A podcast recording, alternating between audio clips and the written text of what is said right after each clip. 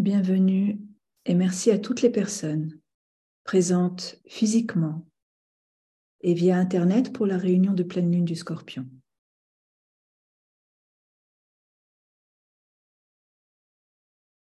La devise de ce signe est Je suis le guerrier et je sors triomphant de la bataille.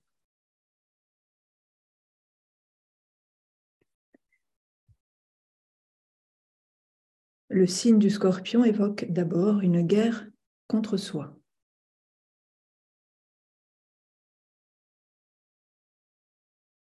La période liée aux énergies de scorpion est bien celle de l'épreuve. C'est le test suprême, nous dit le Tibétain.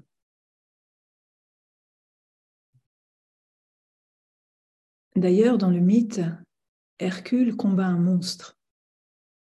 Il mène une bataille.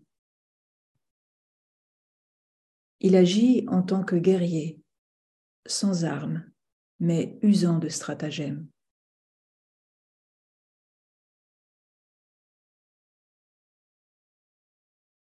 Rappelons-nous que toute guerre est une épreuve. C'est en quoi elle correspond au signe du scorpion. D'une manière générale, la guerre a pour fin la destruction du mal, le rétablissement de la paix, de la justice, de l'harmonie, tant sur les plans cosmiques que sur les plans sociaux.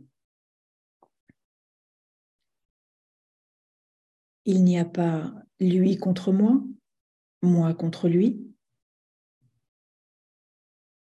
La barrière, la frontière et le mur sont alors illusions.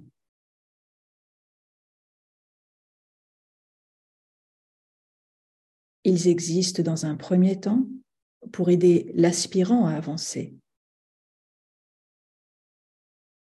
En effet, d'abord, Hercule attaqua le monstre à neuf têtes, déchaîné, qui, au lieu de s'affaiblir, devenait plus fort à chaque assaut.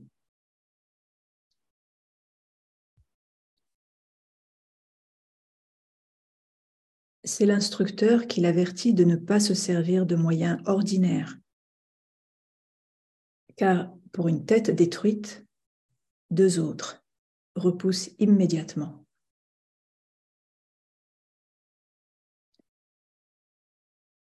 Chacune des têtes symbolise un vice à combattre. Les appétits associés au sexe, au bien-être physique et à l'argent. Puis la peur, la haine et la soif du pouvoir. Enfin viennent les vices du mental non illuminés, comme l'orgueil, la séparativité, et la cruauté.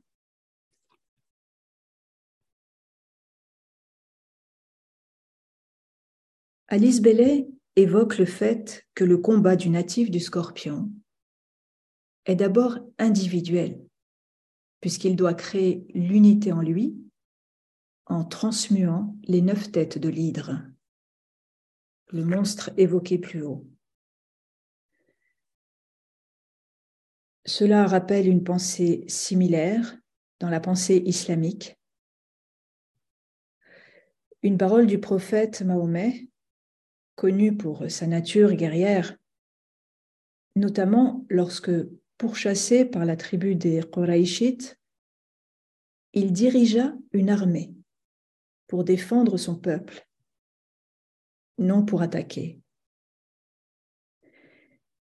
Au sujet de la guerre, un homme vint lui dire que le djihad est une guerre conquérante et affaiblissant autrui.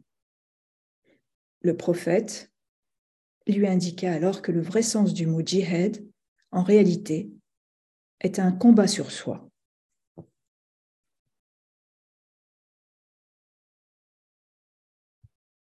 En étymologie, la racine du mot djihad en arabe signifie effort. Ainsi, le djihad constitue un effort pour avancer sur le chemin de Dieu. En effet, c'est une lutte contre l'ego. On procède alors de la sorte. Premièrement, il s'agit de lutter contre son ego en étudiant la voie de la félicité et de la religion.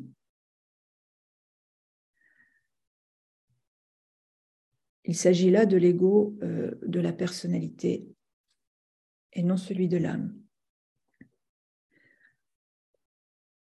Deuxièmement, on s'efforce d'agir en conformité avec la religion ou la sagesse et en toute droiture après avoir appris le processus du djihad avec l'âme. Enfin, on patiente contre les épreuves de la vie terrestre.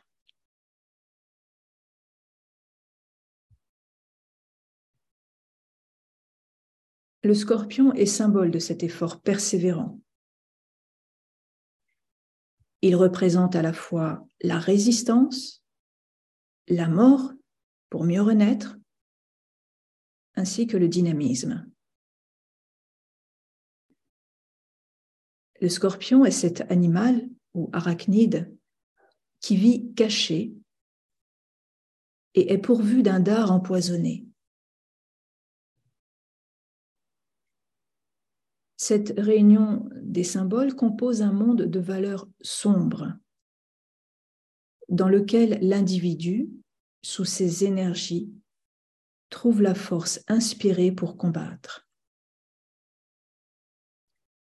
Cette nature volcanique fait du type scorpion un oiseau dont les ailes ne se déploient à l'aise qu'au milieu des tempêtes.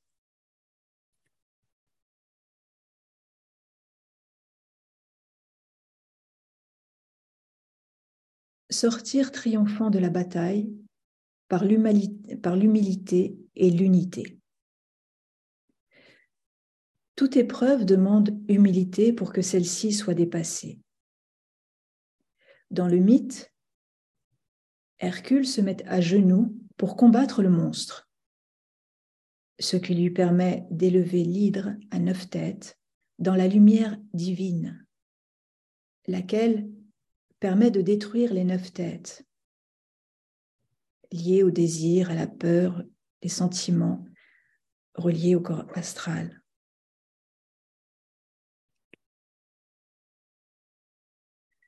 L'humilité est ce que nous observons dans le mythe d'Hercule, à travers l'agenouement du disciple herculéen notamment.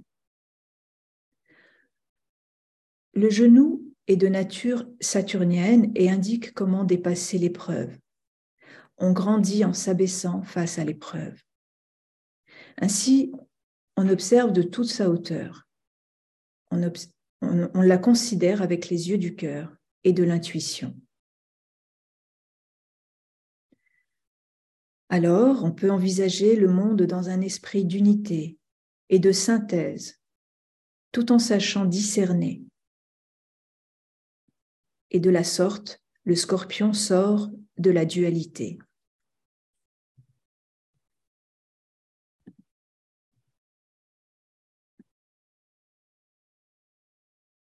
Quelles sont les forces en jeu dans notre monde actuel?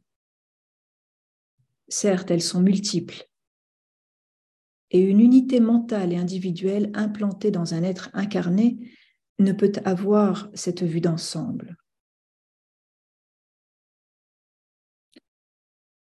Le triomphe de l'esprit de discernement et du tisserand créateur. Pour acquérir cette euh, vue d'ensemble, ou du moins l'approcher, adoptons maintenant la stratégie de la métonymie, cette figure littéraire qui implique que par ce qui est petit, on accède au tout. De fait, la métonymie est une figure de style littéraire qui utilise un mot pour signifier une idée distincte, mais qui lui est associée. Par exemple, les dimensions du travail entrepris par Hercule sont purement symboliques pour signifier que le disciple herculéen devait apprendre l'art de transmuer les énergies. De ce fait, le symbole et le mythe, comme les travaux d'Hercule, sont une clé de discernement sur le monde actuel dans lequel nous vivons. Le monde est-elle une tapisserie en mouvement constant, dont les myriades de couleurs sont étincelantes et souvent aveuglantes pour l'œil non entraîné, mais pas pour le troisième œil? Cette tapisserie planétaire est créée par les humains en ce qui concerne les affaires mondiales, souvent inconsciemment. Mais pour les tisserands, conscients et discernants, elle permet de comprendre que la dualité n'existe pas en tant que telle.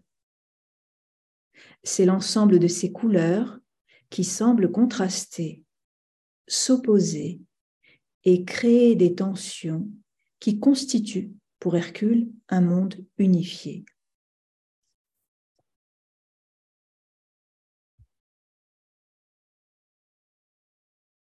Il s'agit alors d'observer la planète avec les yeux rivés depuis le haut sur notre tapisserie. Cette mosaïque interactive qui fait jouer les actions bénéfiques pour les différents règnes planétaires, ainsi que les actions destructrices.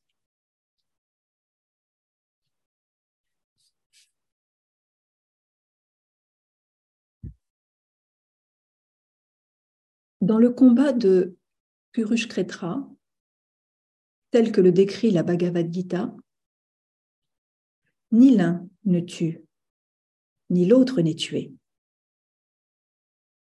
C'est le domaine de l'action, du karma yoga, le combat pour l'unification de l'être. Le combat est donc bien là, les forces guerrières doivent entrer en action, mais pas de façon stérile. Si le disciple mondial est l'humanité, qui passe le test de la huitième porte, alors son arme de combat est la transmutation des forces à partir d'un combat apparemment duel.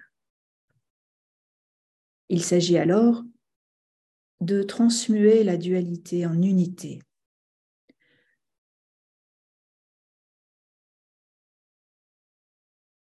D'ailleurs, pour cela, les humains de bonne volonté dans le monde sont pleins d'initiatives créatrices.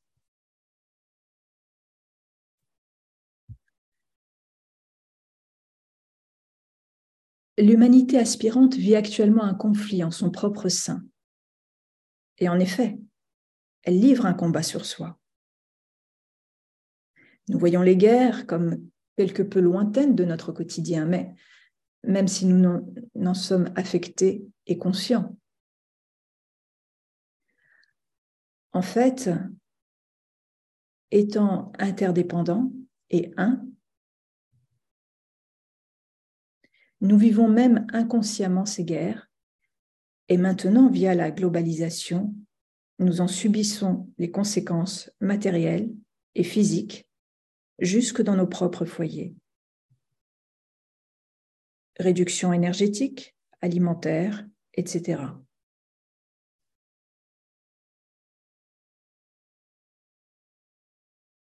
Nous ne pouvons échapper à nous-mêmes, et ce, pour toute la famille humaine que nous sommes.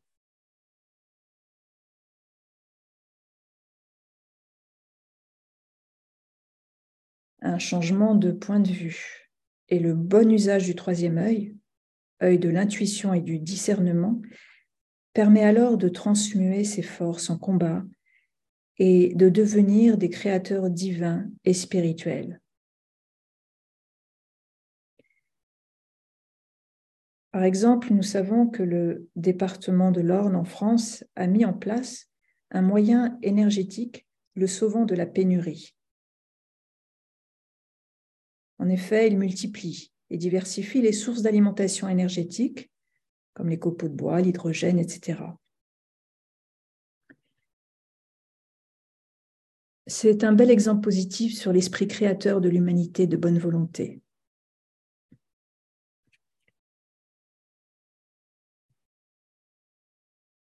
Maintenant, nous pouvons méditer sur la note clé du signe. Je suis le guerrier et je sors triomphant de la bataille.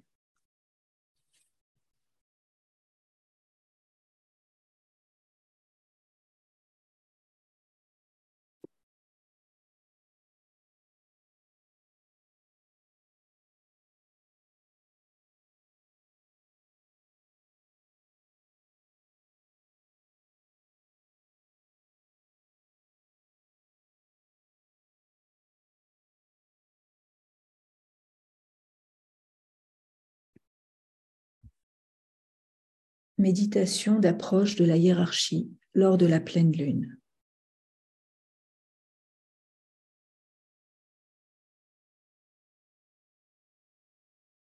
Note clé.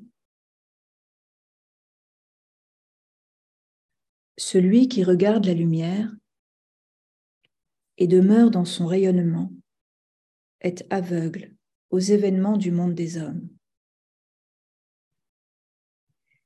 Il avance sur la voie lumineuse vers le grand centre de l'absorption.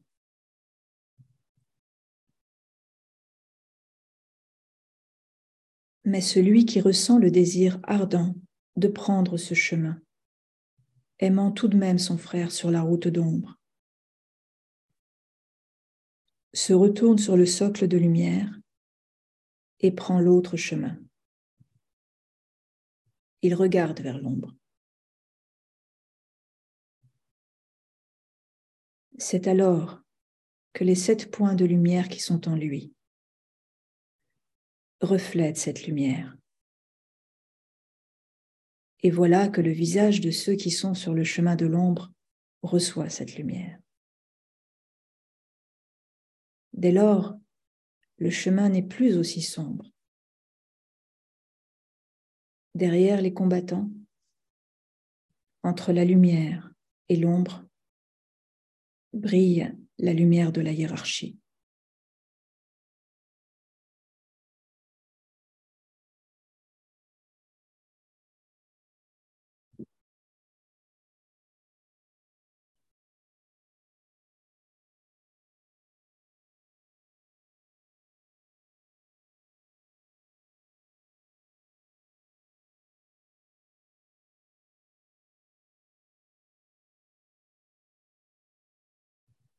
Méditation. Laissez pénétrer la lumière.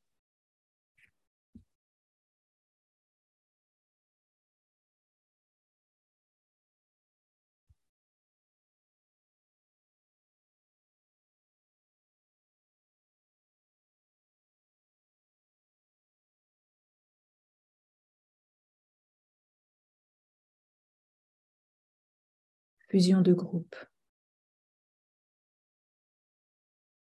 Nous affirmons la fusion et l'intégration du groupe dans le centre du cœur du nouveau groupe des serviteurs du monde, médiateur entre la hiérarchie et l'humanité.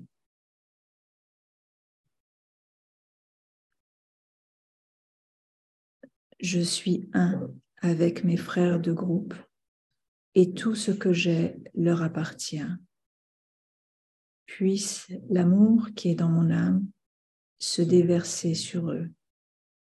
Puisse la force qui est en moi les élever et les aider. Puisse les pensées créées par mon âme les atteindre et les encourager.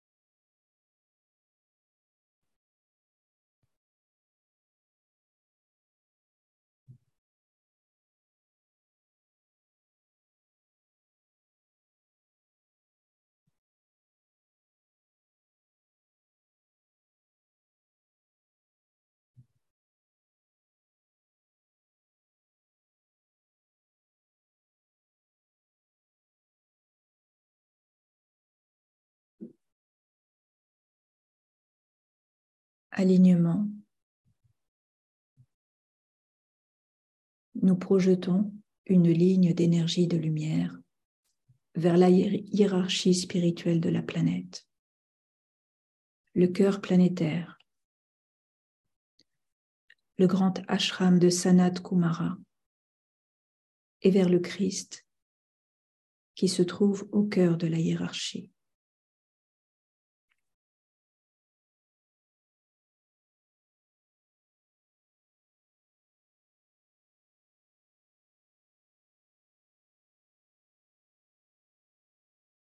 Étendons la ligne de lumière jusqu'à Shambhala, le centre où la volonté de Dieu est connue.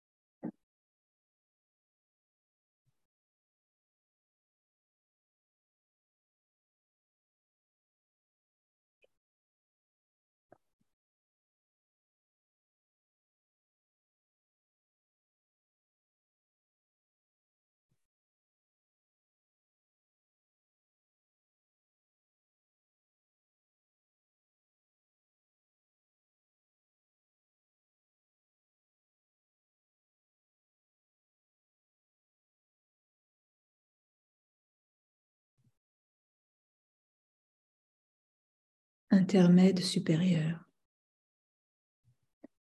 Maintenons le mental contemplatif ouvert aux énergies extraplanétaires affluents de Shambhala et radiant à travers la hiérarchie.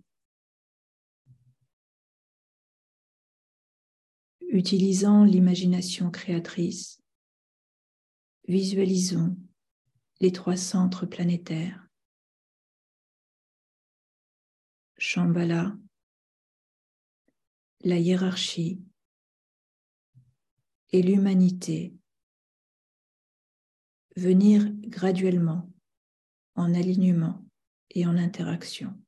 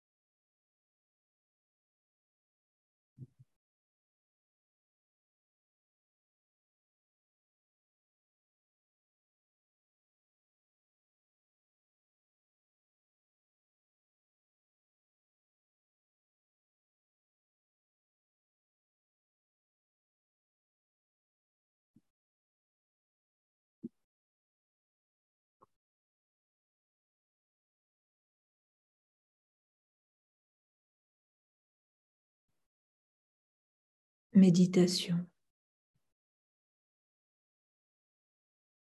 Réfléchissons sur la pensée semence correspondant au signe du scorpion.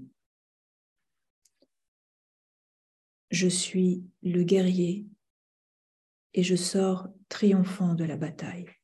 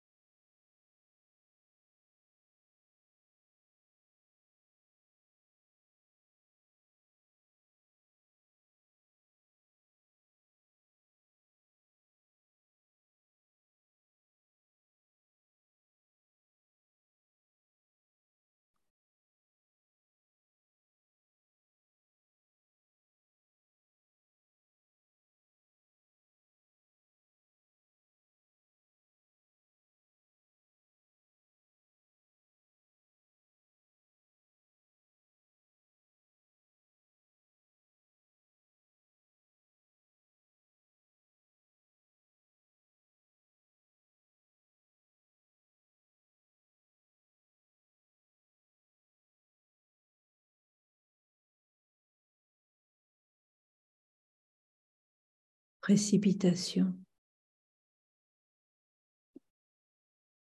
en utilisant l'imagination créatrice, visualisons les énergies de lumière, d'amour et de volonté du bien qui se répandent sur toute la surface de la planète et qui sont ancrés sur la Terre, dans les centres préparés sur le plan physique, au moyen desquels le plan peut se manifester.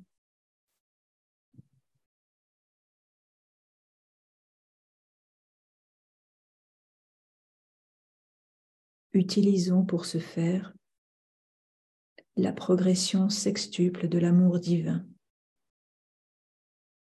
en suivant la précipitation d'énergie de Shambhala à la hiérarchie, au Christ, au nouveau groupe des serviteurs du monde et aux hommes et femmes de bonne volonté partout dans le monde, jusqu'au centre physique de distribution.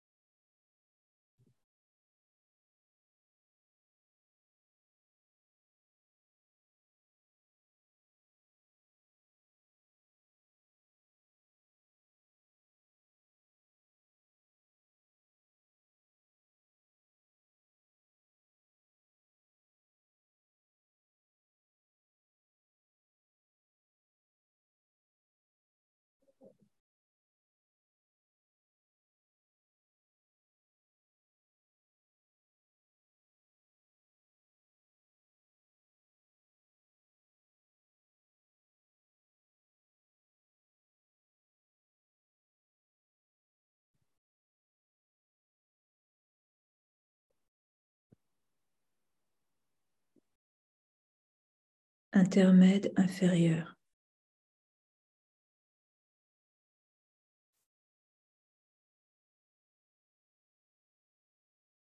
Recentrons la conscience en tant que groupe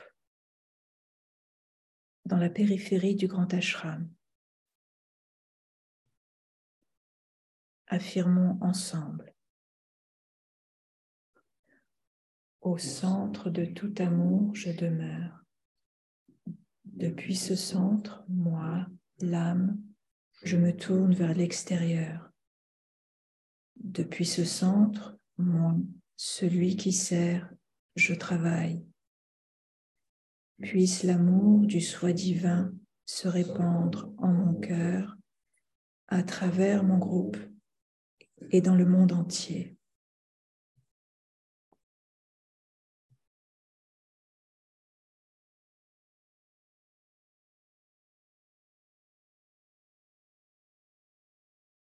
Visualisons l'influx spirituel affluent,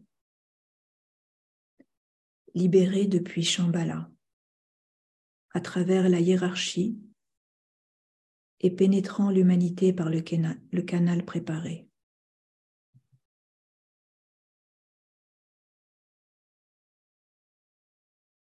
Considérons comment ces énergies affluentes établissent le chemin de lumière pour l'instructeur du monde qui vient, le Christ.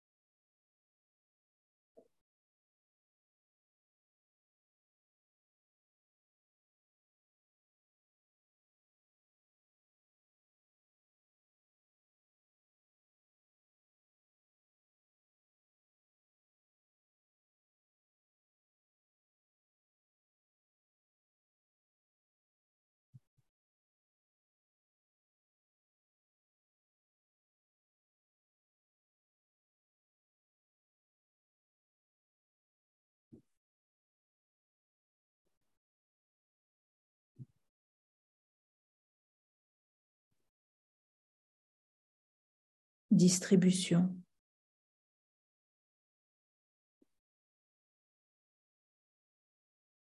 Au moment où nous prononçons la grande invocation,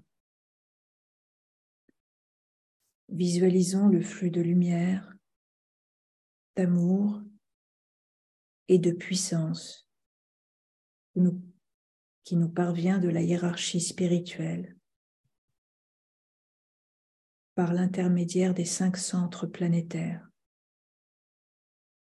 Londres, Darjeeling, New York, Genève et Tokyo.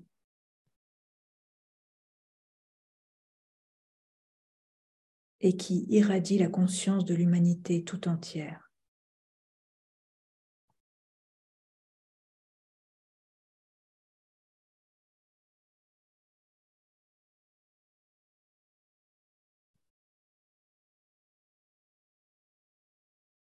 La grande invocation du point de lumière dans la pensée de Dieu, que la lumière afflue dans la pensée des hommes, que la lumière descende sur la terre, du point d'amour dans le cœur de Dieu, que l'amour afflue dans le cœur des hommes puisse le Christ revenir sur terre. Du centre où la volonté de Dieu est connue, que le dessein guide le faible vouloir des hommes, le dessein que les maîtres connaissent et servent.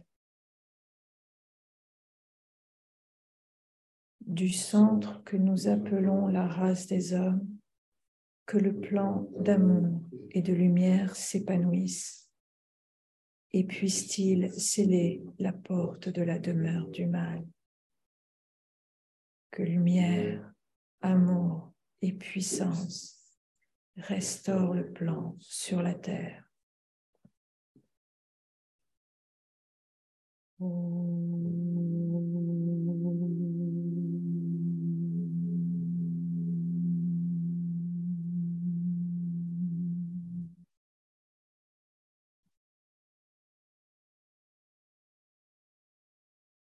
Mm-hmm.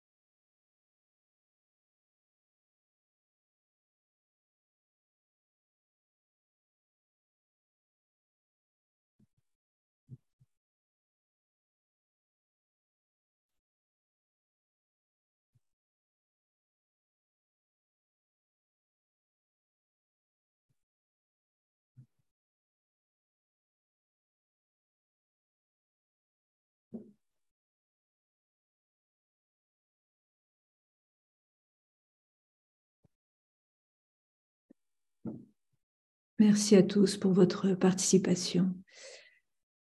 La prochaine réunion de méditation correspondra donc à la pleine lune du Sagittaire, le mercredi 7 décembre prochain à 18h30. Bonsoir.